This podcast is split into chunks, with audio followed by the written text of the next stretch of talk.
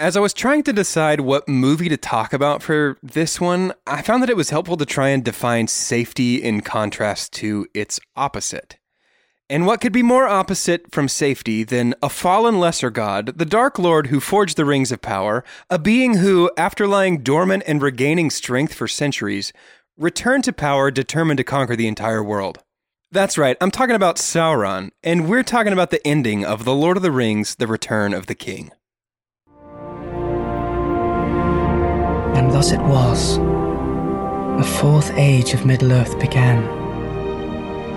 And the Fellowship of the Ring, though eternally bound by friendship and love, was ended.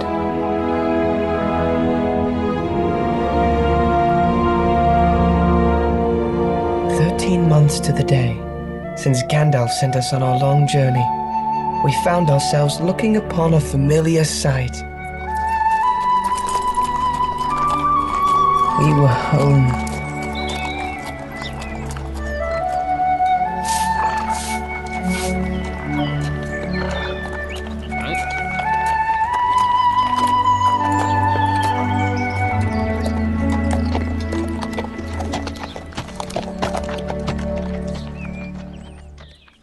And thus it was. This is one of the many endings to the third Lord of the Rings film, The Return of the King.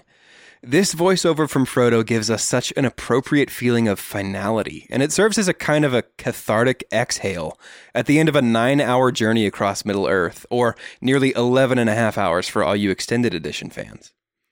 In this scene, Frodo and the other hobbits arrive back home in the Shire, and they've saved it. Everything is now in its place, so to speak, now that Sauron has been defeated. However, a major theme Tolkien wants to drive home here is that Frodo has been through too much turmoil to live here peacefully. Something in him has been broken or at least changed, and he can't return to the simple life he once had in the Shire. And so, with all of Middle Earth at peace, Frodo heads to the Undying Lands with Gandalf and the elves, leaving Sam, his trusted companion, his closest friend, behind in the Shire. Both hobbits respond to the new safety of the world in the same way by really planting themselves in a place where they can bloom and thrive. Sam stays in the Shire and marries Rosie, and has, side note, one of the cutest hobbit kids in all six of these movies. And Frodo travels to the Undying Lands to live out his days in peace. With their safety guaranteed, both men, or rather both hobbits, are free to seek self expression without having to worry about self preservation. Welcome to Story Shaped Life, a podcast where we try to help make sense of the stories we believe about ourselves, others, and the world we live in. We're your hosts, Ben and Sam. And this season, we're talking about emotions. We're joined by Emily, a licensed professional counselor, who will help us unpack the meaning and motivation behind the way we feel.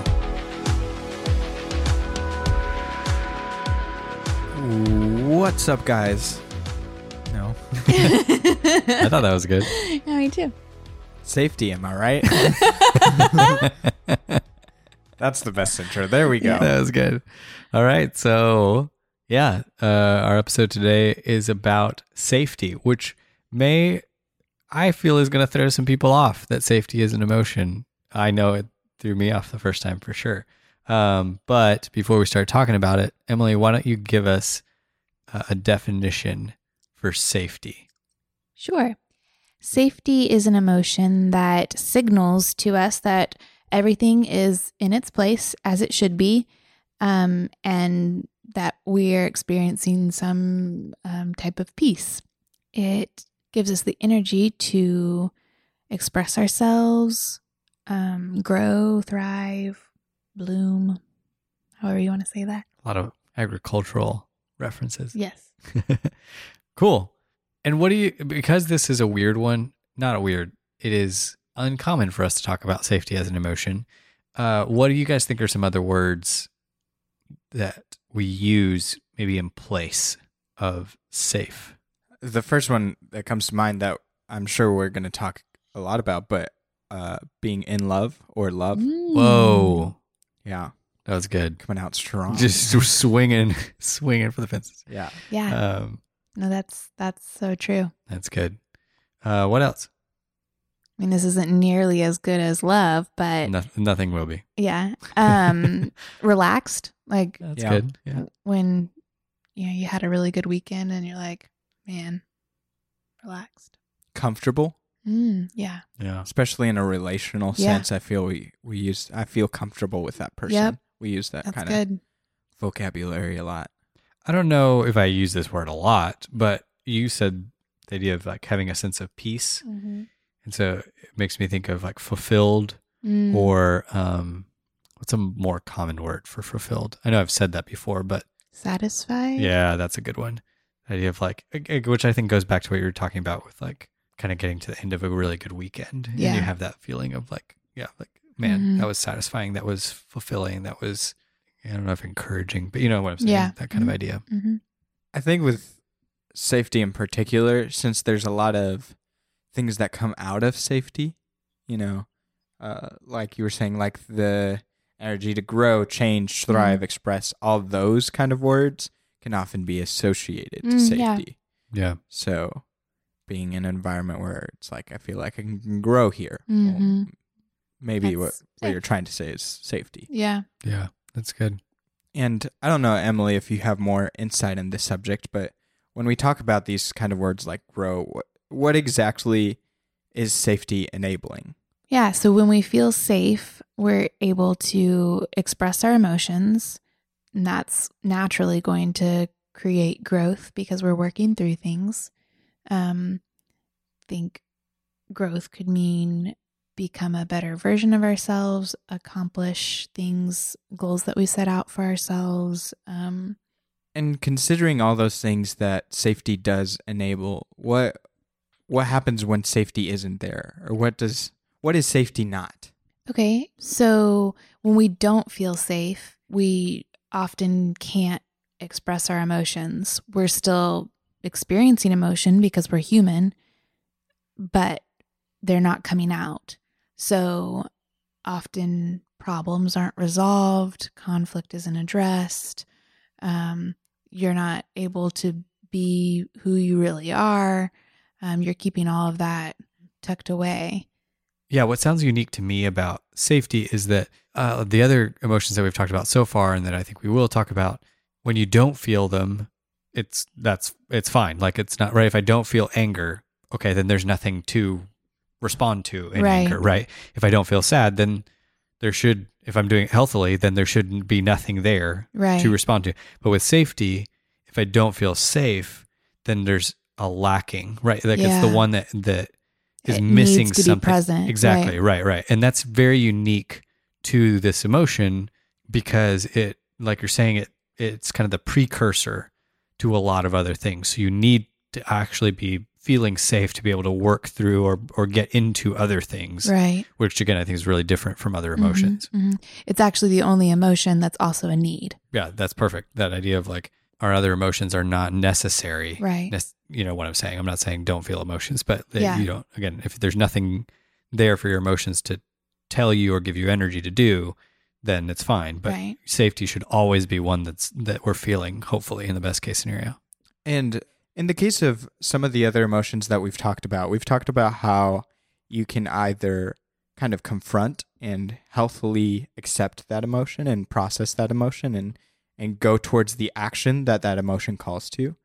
Um, with safety in particular, I think there's this interesting dynamic to where uh, you can't really get away from safety. You either are in a context where you feel safe, or you're in a context where you feel not safe. Mhm. Mhm. And And something's happening either way. Exactly. There's Yeah. always a consequence to it. And so on one hand you might be you might have a setting to where you can process your other emotions and they are enabled or you're in a situation that enables the opposite. Mhm. Enables that you can't process your emotions in a healthy context, but Mhm. you really can't get away from it. Yep. Yeah. Yeah, yeah. That's why I think it's so interesting that it's the only one that's a need um, because of that exact dynamic that that it creates. And on that same line, I want to talk a little bit about what it looks like to not experience safety. So we understand that it it doesn't create a good context, but but I don't know. I would like us to unpack what that context looks like. Uh, one phrase, I guess, that comes to mind is staying stuck in the mud. So it's like you don't have the ability to move forward. Right. If you get growth with safety, then the opposite is just staying stagnant. Yeah. Correct. Yeah. Um, if we're gonna compare this to like a, a work environment where you don't feel comfortable, safe talking to your boss about a need for a promotion, then probably nothing's going to happen and you stay right where you were. There's room for growth and expression when you do feel safe and you can go to his office and say, Hey, this is what I'm thinking, you know, but you stay right where you started if safety isn't involved. Yeah, because I guess in the absence of safety, right, when you don't feel safe, let me just make it clear. When you don't feel safe, at least in my experience, you begin to process all the risks involved in trying to act, right? Like when you're safe, you there are still risks. You don't expect everything to be fine, but you expect there to be someone that can essentially give you room to be human and, and that you can work out the difficulty with.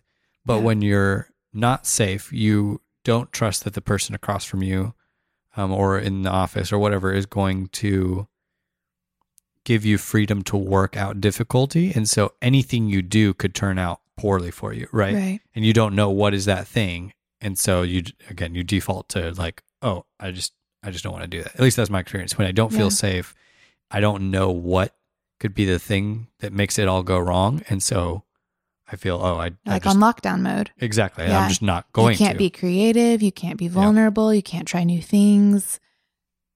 So it really is in the benefit of everyone Yeah. for it to be a safe environment.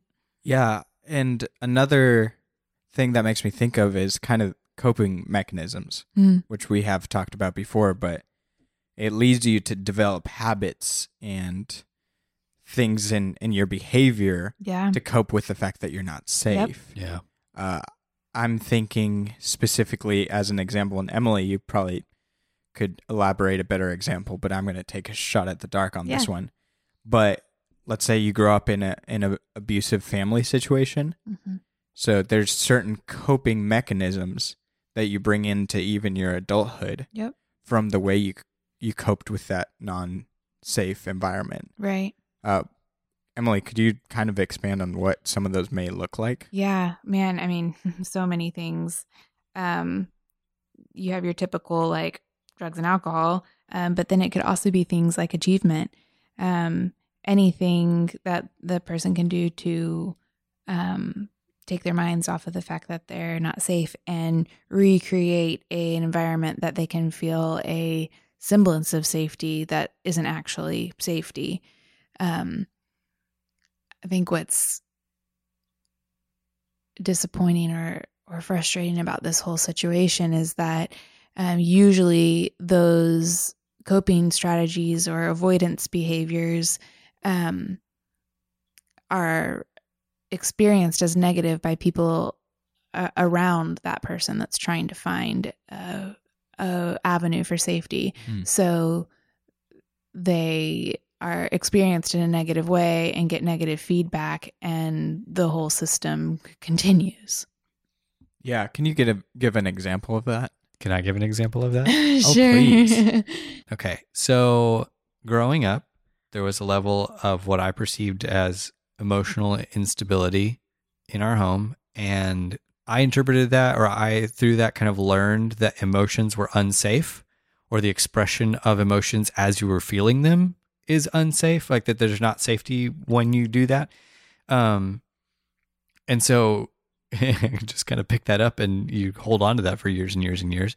Um, later on, when Emily and I met and then got married, I brought that into our marriage. And so I refused for the first three or four years of marriage. I mean, we've been married six years now, definitely the first half of our marriage. I refused to express emotion when I was feeling it um, because that felt unsafe. Like there wasn't, I didn't feel safe to express emotion in the moment. And I mean, I have a vivid memory of the first time that I expressed emotion in the moment with you, Emily. And we were like in our apartment. We were both in the bedroom. We were, I was pacing back and forth because we were arguing about something. And I, I was doing my whole like stuff it down. I'll think through it, process it, come up with a logical way of explaining, you know, my position or, or you know, wh- what I was feeling and thinking, and I'll say it three days later. And then all of a sudden came to this moment of like, no, I need to tell her. And I like, I think I just talked super slow. It was really awkward. It was like, I am angry because and I don't know what I was angry about, but um but I remember that moment because I remember kind of bracing myself for it's over. Like this is it. This is where I blew up our marriage. Super cool. Um and you responded and it's not that I was in the right. We both had stuff that we were working through in the argument, but uh, you responded with, "Oh, no, that's not that's not what I was trying to communicate. I'm sorry." And I just had this like visceral this feeling of just, "Oh, nothing exploded."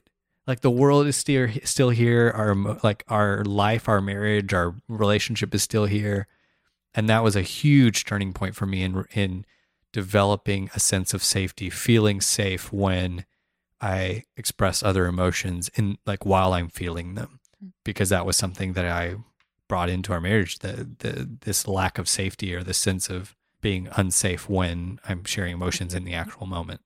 And that brings up a good point. A lot of times when we talk about safety, I think the association we make in our minds is physical safety. right. You know, safety from getting hurt or safety from dying. And that's not necessarily all that's involved. There's different kinds of safety. Right. And in your case, you're describing emotional safety.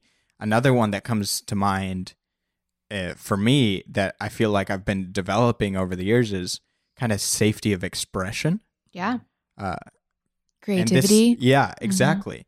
And this kind of uh, pings on my whole type Enneagram type four that we've talked about before, but um, it's been a process for me to f- feel safe to express myself the way I would like to express myself. Yeah. And and that's part of my perception that if it's my family or my friends or the people around me, I, I perceive that as an unsafe environment Mm-hmm. for me to express myself the way I want it to. Hmm and so it's it's been a growing process and it brings me kind of the importance of that safety is that that uniqueness and that expression is so valuable to me. Hmm it makes me feel like i'm growing. It makes me Mhm. feel like i'm moving forward. It makes me feel like fulfilled Mm-hmm. that i'm be i'm able to express myself and Yeah. that's that's really important and i don't know if y'all could think of some other forms of safety that Yeah. that are definitely needs as well Yeah. When we talk about the uh, healthy family system, um, there is both the safety to um, be unique in the family, to not be a cookie cutter version um, of the other members of the family, but also um, this need to uh, have a sense of belonging in the family. So um, that balance of both. Uh, so in identity within a family, um, there's safety to be unique and safety to belong.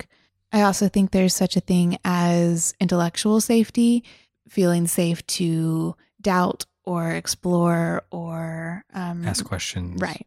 Correct. yeah Cool. and that's so important in the family context and Right. educationally in the school context Yeah. like this is a tangent and we don't have to expand on this but i just had the thought of how many students aren't necessarily struggling with learning or understanding they're struggling with not feeling safe in Right. their learning environment Right. Yeah. And how much does it affect your other senses of safety Hmm. if one is negated? Right. So, in the space of kind of looking at our culture and society and how we see this emotion work out, I think because I grew up in and still participate in a faith community, I think this is a big one that I see. Uh, that community basically says, oh, the safest environment is the one where you don't have to doubt or you don't have to ask questions, where all the answers are already given to you, right? And that actually becomes a self fulfilling prophecy in the sense that where people are worried about having all the answers and and no one ever doubting or asking questions, they actually create an unsafe environment. And so that leads people to ask more questions and to doubt more and to right. Um, anyway, that's one place where I, I definitely do see in our culture, our society, if you again if you're in those kind of communities, we're having to catch up and grow up a lot in in what it means to be safe and to help people feel safe. to me, on a cultural perspective, the thing that comes to mind, it is incredible to me to think how safety has been put on the back burner for so long in terms of gender and race and the way women are treated and women feeling safe Mm. and how it is you know 2019 and just in the last 10 years we've finally seen movements towards making women feel safe and the importance of that and it's incredible to think how much damage we've done in Mm. the past for not valuing safety Mm. for everyone Yeah, the Atlantic had a piece uh, a couple of months ago that talked about the epidemic of disbelief. Mm. And one of their big topics was uh, women and abuse and just kind of a, a season in our country that we're going through where we we we disbelieve the victim. And I think in in what you're saying is what we do then is perpetuate a environment where people can't feel safe. Um, Right. because we're not willing to actually hear their stories. And that, and again, this isn't again what the other side is probably going to say is is oh well we don't know if they're all true. It's like we don't. But the reality is if we can't have a conversation about it, if we're always walking into these things skeptical and more concerned with the perpetrator than the victim, then we continue again to create unsafe environments both emotionally, physically, intellectually, um, and and where people feel like they can't begin to create safety because no one's listening. Yeah, being someone that has these conversations on a regular basis, I always have my radar up for did this actually happen or not? But I always address the emotion, whether it happened or not. If she wasn't feeling safe, then that's what we have to talk about. If the second I start doubting her or challenging her or picking apart her story, she no longer has the opportunity to feel safe again. And I think there's an intrinsic belief that I I want to bring up. Uh, I recall a an an interview. This is the most pop culture reference we're gonna ever have on this podcast, but it's it's uh, one of David Letterman's interviews that are on Netflix now, which you should check out. I love his They're interviews. so good. um, but it my it is guest, ne- his- my next guest needs no. yes, exactly. uh, no introduction. Yeah. So it's his interview with Kanye West. And I watched this interview in particular because I I don't think I've ever sat through Kanye West really talking Never- for a long time. Never do I want to do that ever. I just hear like quotes here and there and I'm like, wow, interesting. But uh, Kanye began to go on this tangent where he was talking about kind of this whole Me Too movement. And he described it kind of as a, a witch hunt Mhm. where uh, you know guys who shouldn't even feel afraid are starting to feel afraid and stuff like that. And David responded in such a way that I just loved, like Uh, he's- snaps to him. He's so legit. Um, but he said the fear that men are feeling right now is nothing compared to the fear that women have felt over generations in the Yeah. past and still feel today. yeah. And I, I think the I, I first of all completely agree with that statement, but also I think the intrinsic belief is that the value of safety in men, the value of safety in white men, Oh yeah. is so much more important Yep. Than the value of safety of minorities Hot and mic. women. Yep. Mhm. Oofta. And that's the end of our podcast. All right, folks. see you guys. There we Safety. um, in the midst of all of this culture talk, I, I think what stands out to me is how often people don't feel safe in their environment, and that is what drives them to counseling. That there's like an increase of people that seek out counseling because there is no other environment for them to process their emotions or talk about the things that bother them. Where like if they had safe communities they could be working some of these things out at least um, with friends and family that cared about them um, but the only relationship they have where they feel safe is with their therapist Yeah. Two things. Uh, go to counseling. Man, I Um, feel like we've said that every episode. but- If we haven't, we should. We should go back and insert it because it's so true. Oh, And and, and, and I would even say start these conversations about emotions. yeah, and- absolutely. if if you've already started counseling, that's great. If if you're, I don't know, not ready to do that, I'd I'd still encourage you to do it. But Yeah. just starting with you know having a conversation about safety, starting writing down things that maybe you feel like you're not feeling safe in. Yeah, or- in many ways, we created this podcast for that. So, like, if you're hearing this and you're like, man, yeah, I got to talk about emotions with somebody more often, like, send this to a friend, and their response to this is going to tell you very quickly if they're on A track for being a safe person. person or not. Mm-hmm. Exactly. So, and that's, I mean, it's not perfect, but that is in large part what we're trying to do and what we're trying to offer is is a, kind of a kickstart for that. So, yeah, if you need to go to counseling just try counseling. Everybody should go to counseling at least for some time. It's just good for you. And then two, uh, yeah, find find find your safe people. I mean, find Yeah. people that you can um, begin to work those things out. And and it may be different people for different things. You know, it may be your spouse and and you guys finding a way to have these kind of new conversations that you haven't had before, like Emily and I had to, and still still learn to. I mean, you would think that um, being married to a counselor means we have this nailed down. Uh, she'll tell you that's not true. We are constantly having to work through this because we both come with a lot of stuff and you know misread each other and whatever. But junk in the trunk.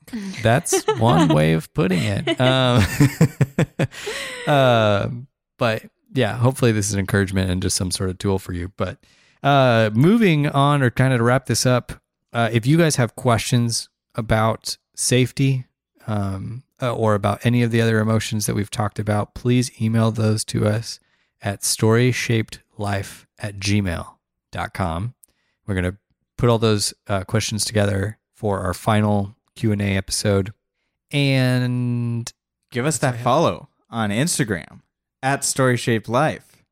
Uh, that's also a great place to send in questions. That's And true. It's a great place for a certain amount of resources that we're starting to slowly develop. So make sure and stay tuned to those. yes, so And if you also would uh, send us your words that you um, use, you use to describe safety so we can work on that emotion wheel.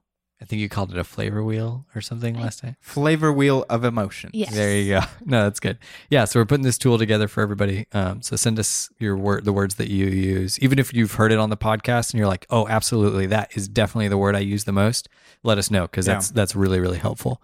Yeah, and then lastly, big shout out to Two Chunks again for their intro And the hunk. and the hunk. I'm sorry, it's not just two chunks. There is a hunky in there, and we will see you next week when we talk about Hurt. Yay. Isn't that encouraging, man?